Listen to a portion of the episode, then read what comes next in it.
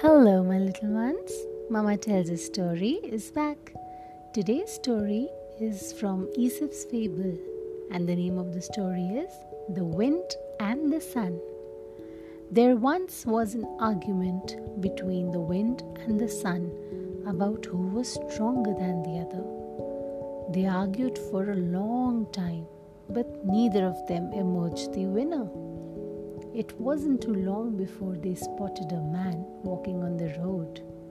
Looking at the man wearing a coat, an idea struck them both. They challenged each other that the one who succeeded in removing the coat from the man's back was the strongest. The wind volunteered to try first. It began to blow hard. Shh! Raising gusts of air and making it harder for the man to take a step further. But the man clutched his coat tight around him and resumed walking with great difficulty. The wind continued blowing harder and harder.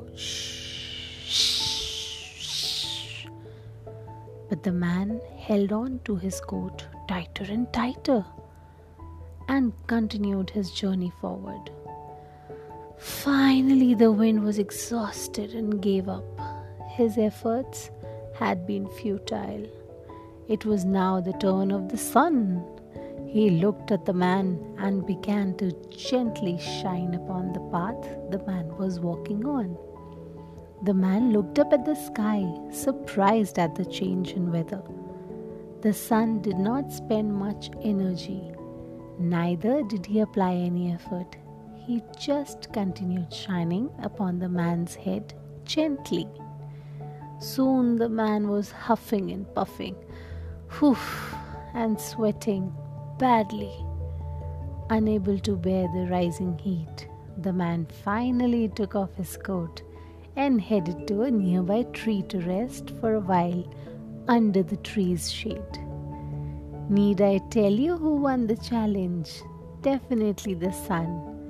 Moral of the story is sometimes gentle persuasion is mightier than the strongest force. So, next time when you're talking to somebody or you want to get some work done, there is no need to show any force.